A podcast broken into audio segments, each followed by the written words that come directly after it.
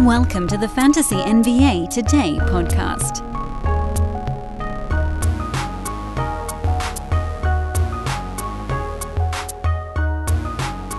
Eh, wouldn't be a 10 game card if we didn't have a bunch of injury stuff to talk about, huh?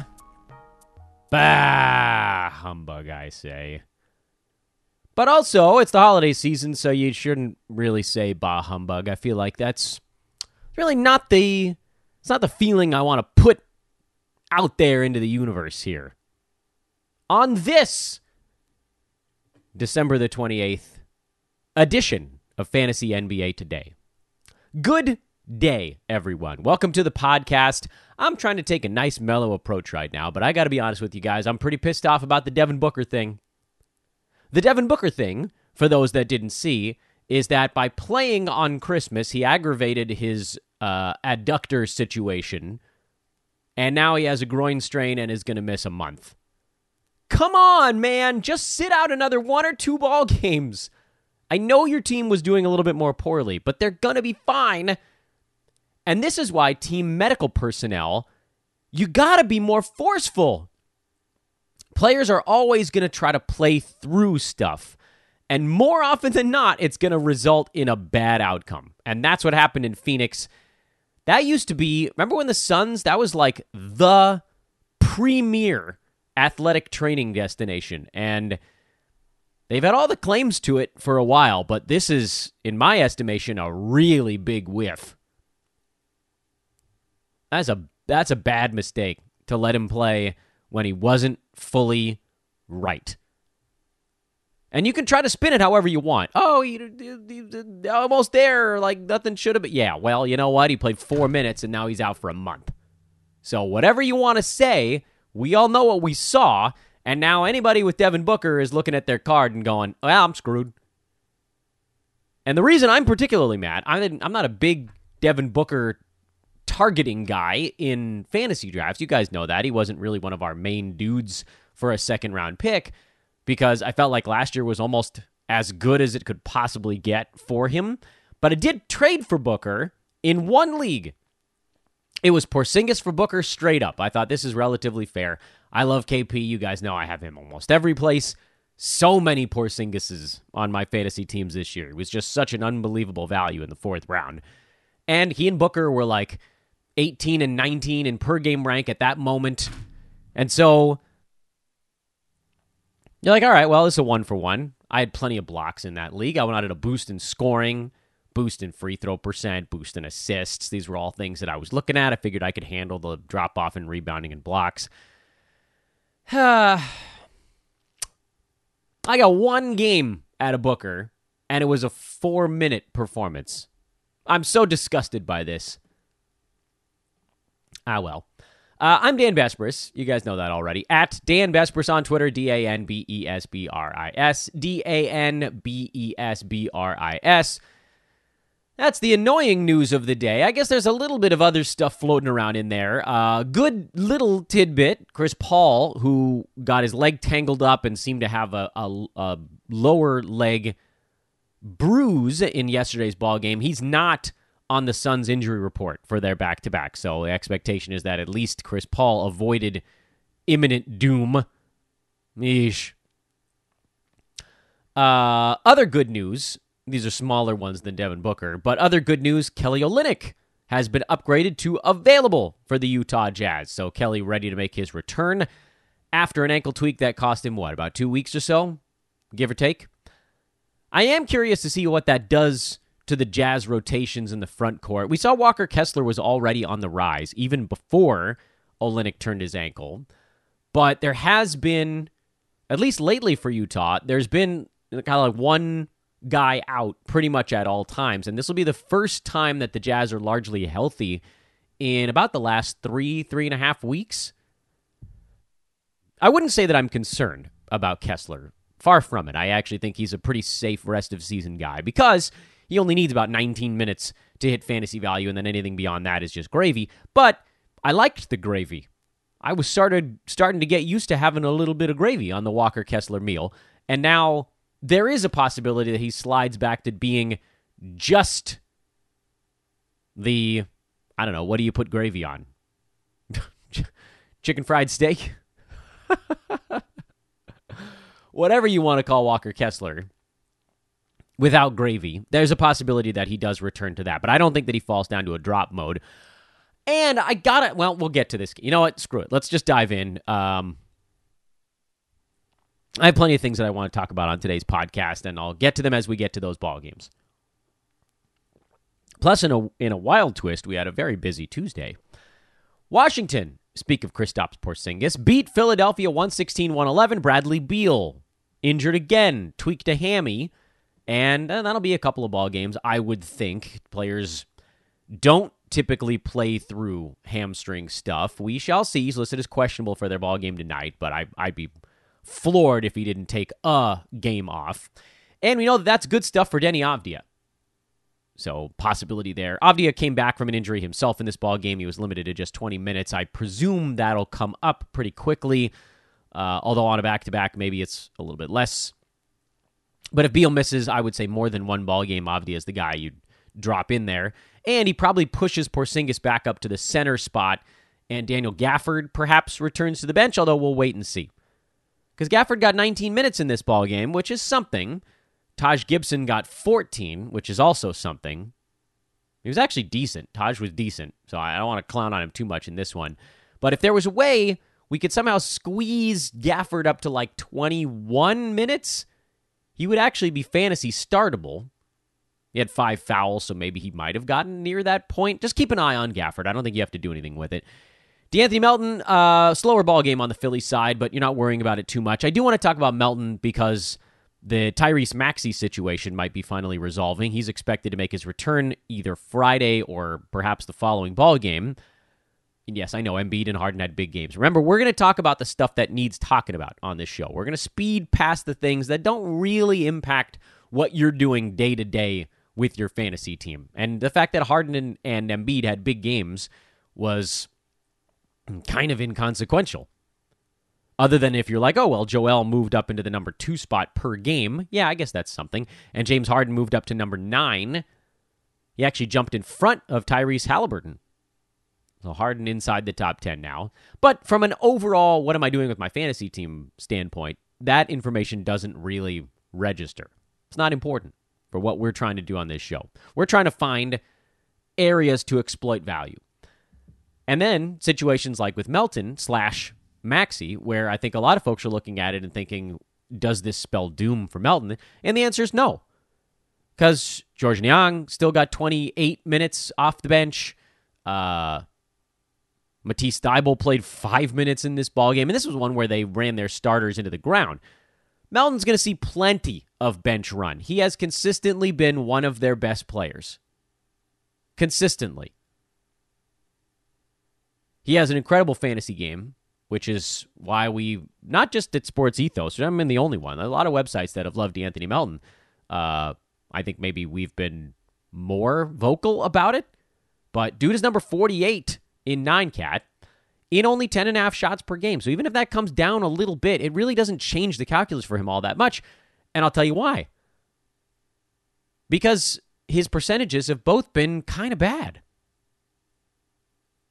So yeah, maybe the scoring comes down, but if you remove some of the volume, it actually does balance out a little bit. Not all the way. Usage is value. We remember that. But I don't expect the minutes to change all that much coming off the bench, if that's indeed where he ends up. And I like the idea, actually, of him settling into running a little bit more of the bench unit. So right now, he's typically playing behind Harden or Embiid or both. And off the bench, there are going to be stretches where maybe neither one of those guys is on the floor or if it's maybe one you just you change the number of minutes that he's out there with both Harden and Embiid and usage actually has a chance to go up. So no, I'm not afraid. Yes, there will probably be a step down. You might see some folks panicking about it. That would be an opportunity I believe to buy on De'Anthony Melton after Maxey comes back. Felt like there was stuff we needed to talk about in that ball game. Lakers and Magic, a little bit of stuff to talk about in this one, not a ton. We uh, mentioned on yesterday's pod that Thomas Bryant would most likely bounce back after a weird game against the Mavs where the Lakers just started pushing buttons and uh, all of them were bad. This one, a little bit more traditional Russell Westbrook running a lot of pick and roll with Thomas Bryant and just destroying a Magic defense that could not figure out what to do with it. Uh, I mean, that's like, yeah. Anyway, uh, so we, you know, we've seen some growth out of the Magic, but the Lakers found some stuff, and Orlando just sort of didn't know what to do with it. As far as the Lakers go, this is why you just hold on to Thomas Bryant because he can be an efficiency behemoth, which is kind of what we saw here. I still like Austin Reaves. I know this wasn't a great ball game for him, but he was a plus 12. Uh, so he was part of the units that were generally doing the damage for the Lakers. They ended up putting a few extra points on the board during garbage time. Lakers are garbage time like dominators, winning on the or losing side. Typically the losing side, but Kendrick Nunn comes in there for a minute and a half and has like a plus four, plus five. It's at the end of every damn blowout for the Lakers. I still like Austin Reaves. He had five assists, a steal, a couple three pointers. This was like we're going to talk about Nick Batum in just a second, but he's like the guard version of Nick Batum, which is high efficiency. For Reaves, he has more power in the free throw department. He didn't get there in this ball game, but he's a very good foul shooter. Whereas with Batum, you'll see a little bit more uh, rebounding and blocked shots. With Reaves, it's a little more steals and free throw percent. But overall, they they profile somewhat similarly as very useful roto type players. And I think we can now, and we've been talking about whether or not to downgrade Donnie, Lonnie, Donnie Walker, Lonnie Walker to a uh, schedule stream play, and I think you can do that with him as well. Over on the Magic side, I'm expecting Wendell Carter Jr. might either get the back to back off or possibly just a diminished number of minutes. But regardless, you're in a spot now where Mo Wagner is running out of time. They're in Detroit this evening.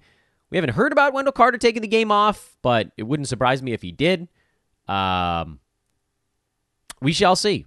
Uh, you know, as of this moment, it looks like he might try to give it a go.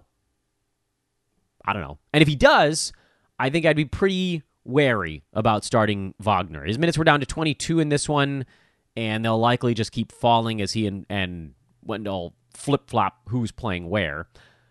Markelle Fultz, good ball game. Two steals, two blocks. That's the stuff that you want out of him. You need the steals. Blocks are gravy. You need assists, and you need field goal percent to not be a bad thing to, to counterbalance the fact that he really doesn't hit three pointers. His free throw number is meh, and his turnovers are probably going to be kind of high because he's still a relatively young point guard. Even if he's been in the NBA for a while, he hasn't he hasn't really had a like a season to get right. So there's still learning curve stuff going on there. But he's interesting, and I think you got to hold on because basically of everybody on the Orlando side, he had the least awful performance in this ball game. Everybody else kind of sucked. Bol Bol actually had an okay ball game, but he missed three of his four free throws. If he makes three out of four instead of missing three out of four, 12 and 5 with a block and a three pointer, it's actually a decent line. I'm very much pro hanging on to Bull Bol. I, I still feel like he's a top 80, 90 range guy in 24 minutes per game. Um, and you might see him start to get dropped. I hope he gets dropped because I would add him immediately. There is some upside built in. I don't know that we necessarily see it, so I don't want to give you guys the wrong impression that like it's about to be a Bol Bol takeoff party. I don't think it is. I just think that he's still good enough in nine cat, even after the drop off. Cole Anthony, inconsistent.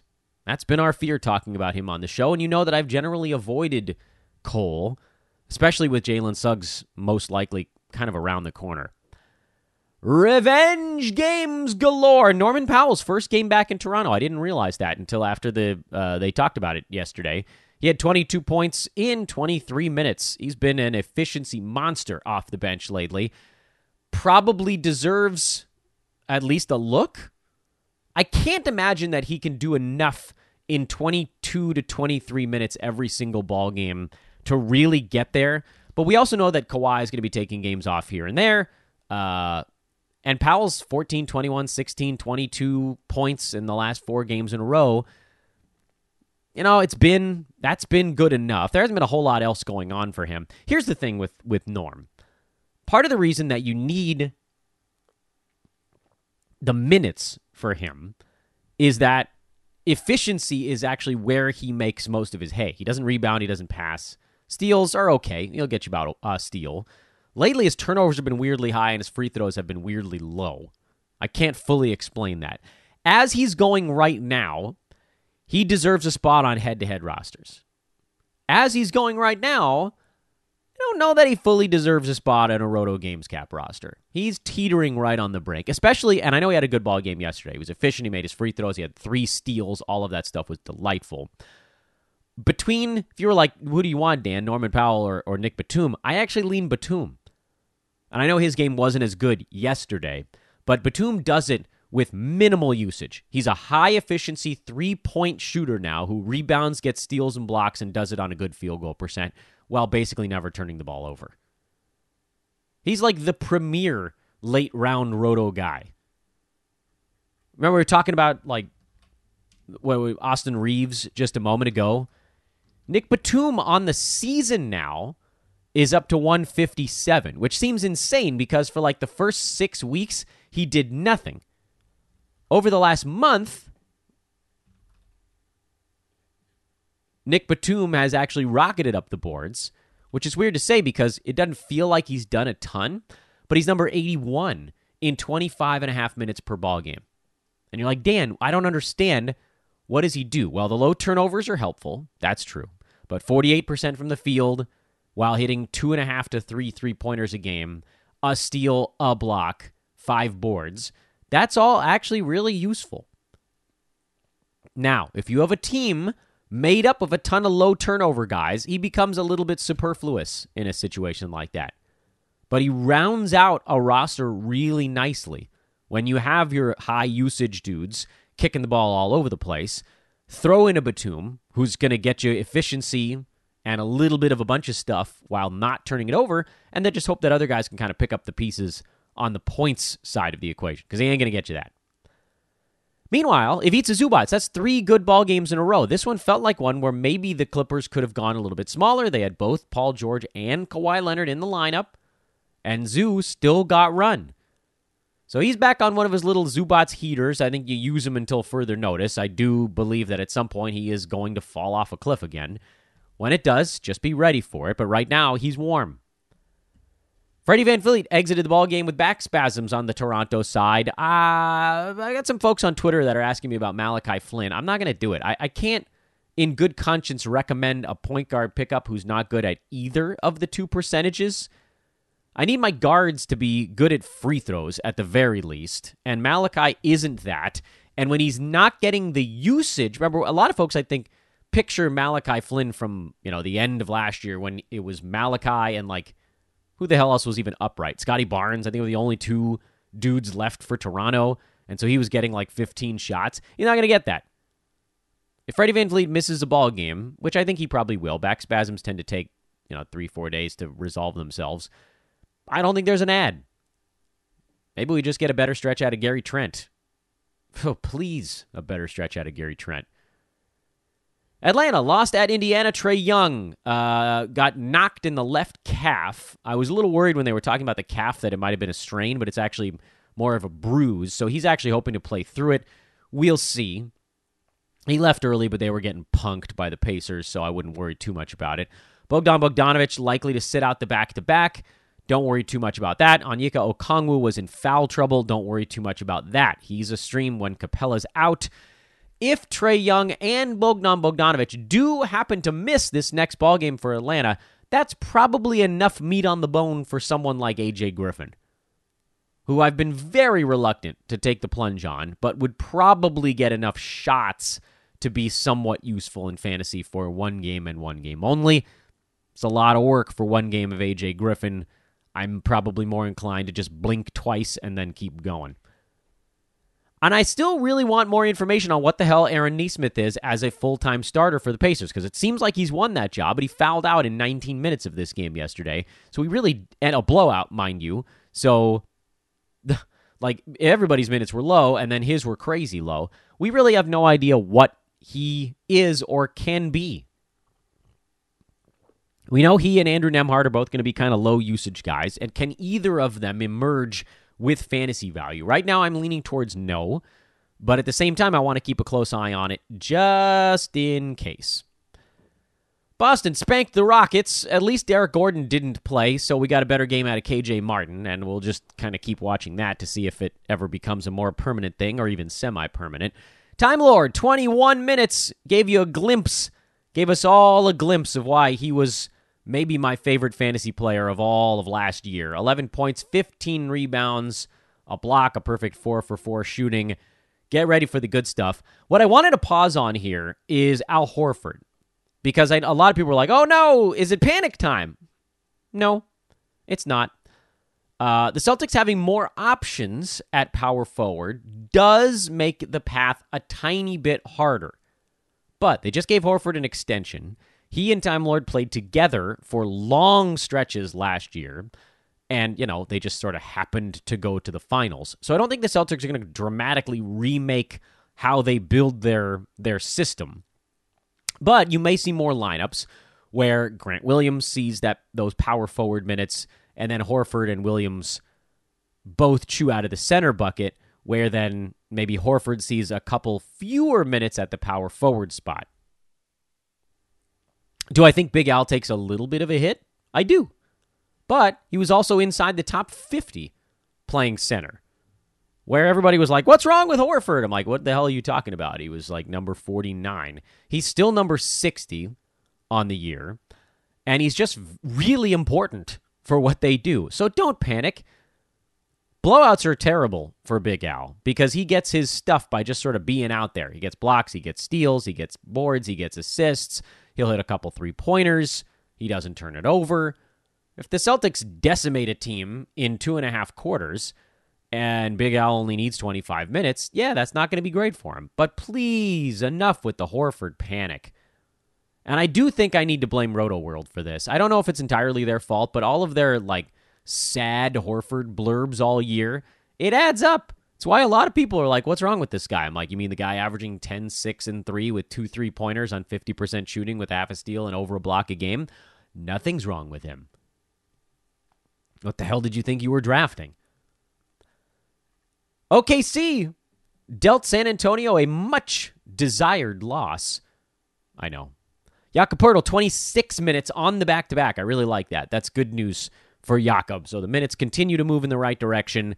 Wasn't as big a ball game here, but honestly, I don't care. The fact that he's starting to play more minutes and look a little more like himself is all I really needed to see out of Poeltl, Uh, and I feel a little bit less concerned about that. Devin Vassell hurt his leg nebulous leg injury. I'm sure they just want to give him a little bit of time off, make sure they lose a couple more ball games. What does it mean?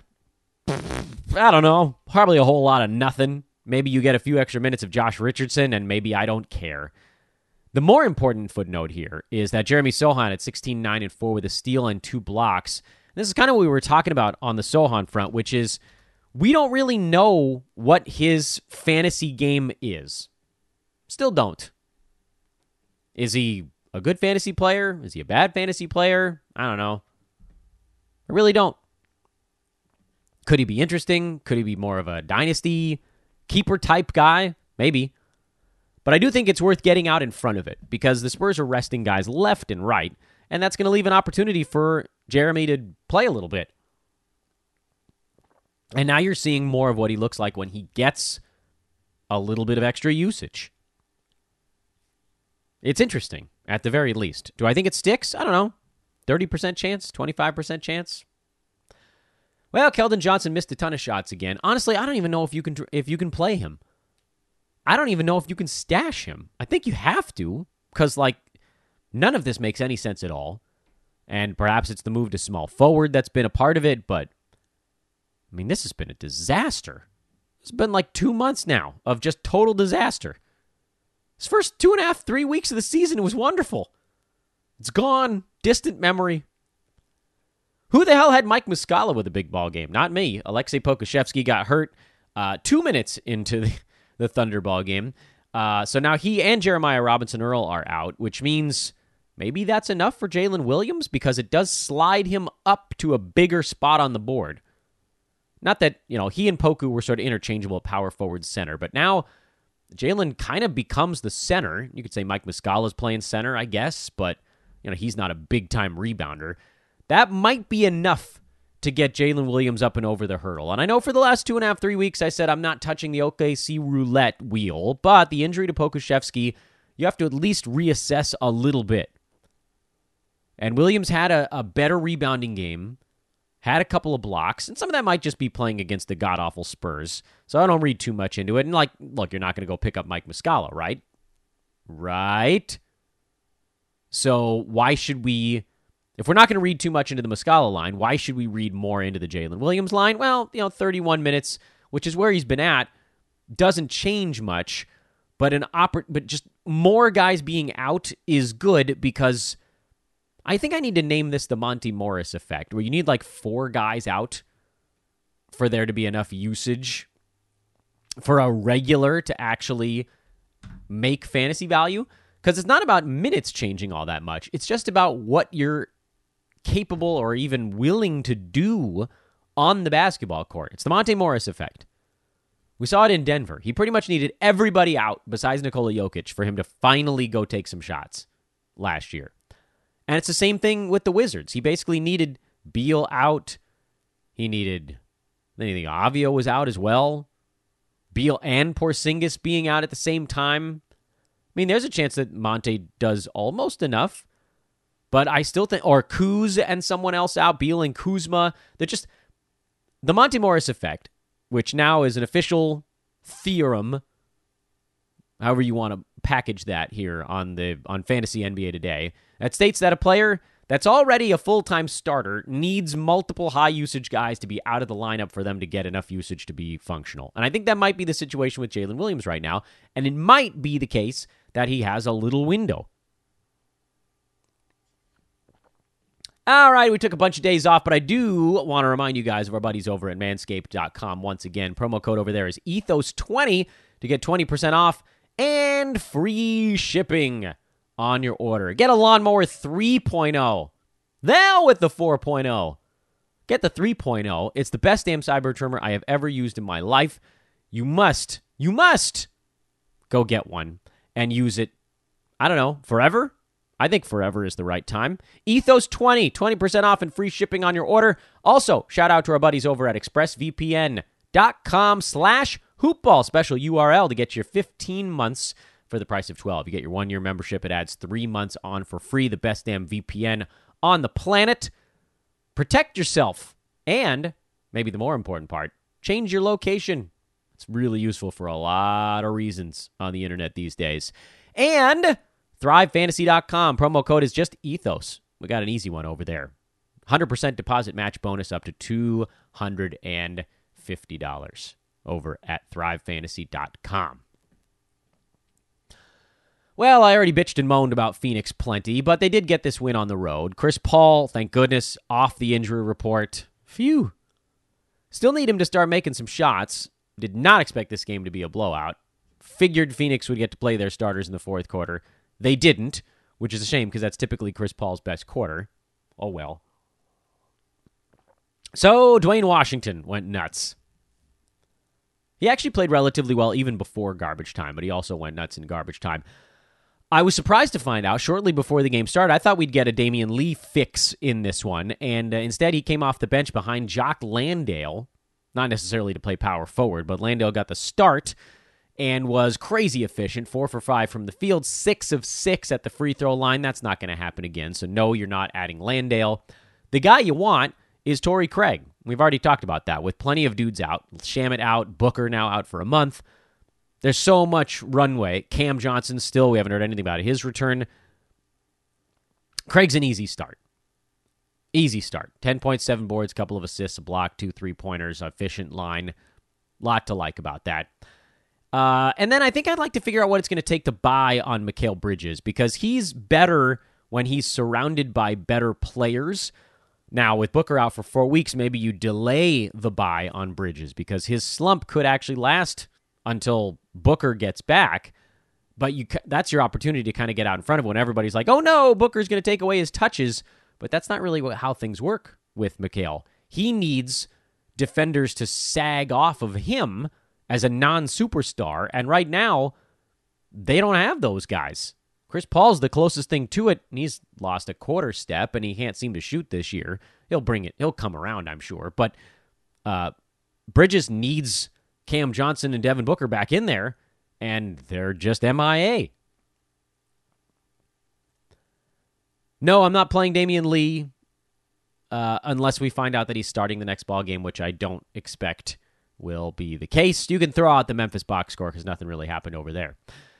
No Jalen Brunson for New York, and RJ Barrett got hurt two finger or two fingers, two minutes into this game. He hurt his finger, was the injury, if you're wondering why I went that route. So Immanuel Quickley played 51 minutes.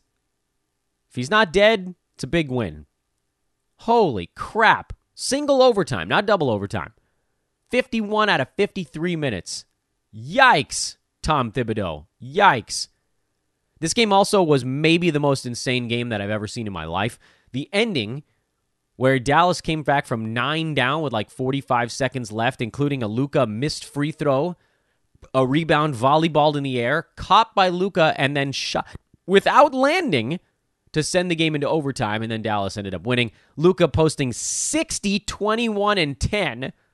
I mean, this was just nuts on every account. And then, of course, Quickley playing 51 minutes, which is almost as insane as Luka's fantasy line. Uh, regardless, if RJ Barrett and, and Jalen Brunson miss the next ball game, Quickley is in line for a very big one. If it's just Barrett out, I think Quickley comes off the bench. But there might still be enough usage for him in a situation like that. Miles McBride also picked up a ton of the RJ Barrett minutes, but he didn't really do anything with them. So I think you can probably leave that part alone and our buddy Quentin Grimes, who continues to solidify himself as a 12 team option, had a really big ball game. I know he's making some mistakes here and there, but they love him, and uh, he's trucking along right now. Top 90 over the last month, and seemingly getting better. So that's pretty sweet. I feel like we were kind of out in front of that one, and that was that's a good feeling. I got a lot of Quentin Grimeses and I'm guessing you guys do as well. Over on the Dallas side, not a ton of changes there. Tim Hardaway was someone I benched against a better New York defense, and I feel glad about that. I think maybe he becomes a guy that you just play against bad defensive teams where they're going to leave him wide open, and maybe you bench him against teams that actually cover some people. Christian Wood, he was on his way to kind of a slow ball game and then popped off late and in overtime, added some blocks to the mix. I still think if you can sell for top 60, you do it but his opportunity is improving. There's no question about that with the Dorian Finney Smith absence. That's been a really nice boon for Wood. He's playing alongside Dwight Powell now, who somehow played 31 minutes at center and did not get a rebound. How the crap do you do that? Doesn't matter, I guess. Golden State beat Charlotte 110 105. Uh, the Hornets looked like the Hornets. Terry Rozier couldn't shoot. LaMelo Ball couldn't shoot. PJ Washington went back to not being able to shoot. Gordon Hayward shot a tiny bit better than the other guys. I still just don't think he really has it this year. Best game was Mason Plumlee, who somehow had four blocks. I didn't watch this one live, so I'll admit to you guys, I don't know where the four blocks came from, but it might be his last block for two weeks because he doesn't really block shots. Nothing about this game changed the way I feel about any of the Charlotte Hornets or the Golden State Warriors, despite the fact that Donte DiVincenzo went full Draymond Green for a game. No points, nine boards, seven assists, and a steal. I still think he's a useful fill in until Wiggins or Steph comes back. And with Klay Thompson likely to rest on the back to back, that just makes life even easier for DiVincenzo. And we got to look at Sacramento without Domantas Sabonis, who has an avulsion fracture in his non shooting hand. But it sounds like as soon as the swelling goes down, he's going to try to play through it crazy, but I guess that's good news on the Sabonis front because it could have been a whole hell of a lot worse. You got a kind of a deep league option here in Trey Lyles. I would not play him in a 12 teamer. No. 24 minutes of Trey Lyles is not nearly enough time for Trey Lyles, but I did start him in 30 deep, so I feel good about that. Uh, without Sabonis out there, the real change is that other guys are going to have to rebound a little bit. So Barnes had eight of them. Holmes came in for 23 minutes at eight and seven. Not enough time for him. Lyles had 10 rebounds. Keegan Murray still only had two. Please go get a rebound, Keegan. I can't really advocate an add on you until you go get a board. Whatever. And then, and you can't say we didn't see this one coming, the drop off for De'Aaron Fox has continued. because De'Aaron Fox was never going to be a top 10 player. He's now number 55. He's fallen past 40. This is the worry. And over the last month, he's number 162. Almost a punt free throw guy. Field goal percent has now become a negative. Steals and blocks have gone away. Uh, only 1.33 pointers. Really, all he's got left is 21 points and almost five assists. Everything else is basically a negative in nine cat. Can't say we didn't warn you. Points leaguers, enjoy. That's fine. Over on the Denver side, Aaron Gordon missed this ball game, and it seemed like that might create an avenue for Bruce Brown to be more useful, but he left with an ankle tweak. So, whatever. Uh, is the heater for Kentavious Caldwell Pope wearing off? I don't know. It's possible he's been a start over the last two weeks since he got warm again. As soon as he goes ice cold, you're going to want to bench him. I think you could probably play him a little bit longer. It's also the case that in this particular ball game, Nikola Jokic was feeding Jamal Murray and Michael Porter Jr. MPJ in particular was lava hot. Uh, he and Jamal Murray may or may not play in Denver's back to back, at which point Denver's kind of weird in that regard. Like when the key guys go down, the other starters don't necessarily get a huge bump. Aaron Gordon does when he's in there. But it's more like it's more the guys like Bruce Brown. If he plays, he gets a bump. Bones Hyland gets a bump. But it's not that much fun you're kind of you're kind of like shooting in the dark. If Jamal Murray and Michael Porter Jr. sit out the back to back, Bruce Brown, if he plays, I would probably play him. I don't think I can bring myself to play Bones these days. He's annoying. And then I think I'd rather play KCP when the team is healthy because that's when he gets wide open. It's a similar thing to the Mikal Bridges stuff. Like he's just not somebody that's going to operate on his own. He needs to be the guy who's able to slash or stand beyond the three point line when two or three other dudes are drawing the whole defensive attention. And Jokic, most of it, yeah, but it's pretty different when Jokic and Jamal are running a pick and roll and the whole defense has to watch two guys. And so MPJ gets wide open and KCP gets wide open and Aaron Gordon gets wide open. Although in Gordon's defense, he's actually been able to do it on his own, even when some of those guys are out. All right, let's take the operation over to social from here. I hope everybody's kind of gotten situated. That was a nice, easy, relaxing journey through the podcast. Uh, no additional injury news between the time we started the show and the time we ended it. And if you've got Devin Booker, sorry, that's annoying and uh, totally stupid. I'm Dan Besbris for Fantasy NBA today. We'll talk to you guys again tomorrow. You know it, man. Iron Man streak lives on. Goodbye.